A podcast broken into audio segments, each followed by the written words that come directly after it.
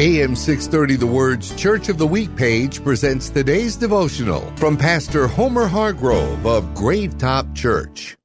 Today, I wanted to share with you that one decision makes a difference. The Bible says in the book of Zechariah, chapter 4, verse 10, Do not despise these small beginnings, for the Lord rejoices to see the work begin. This verse shows us that even when decisions seem minuscule, or ineffective, they are building to a greater potential.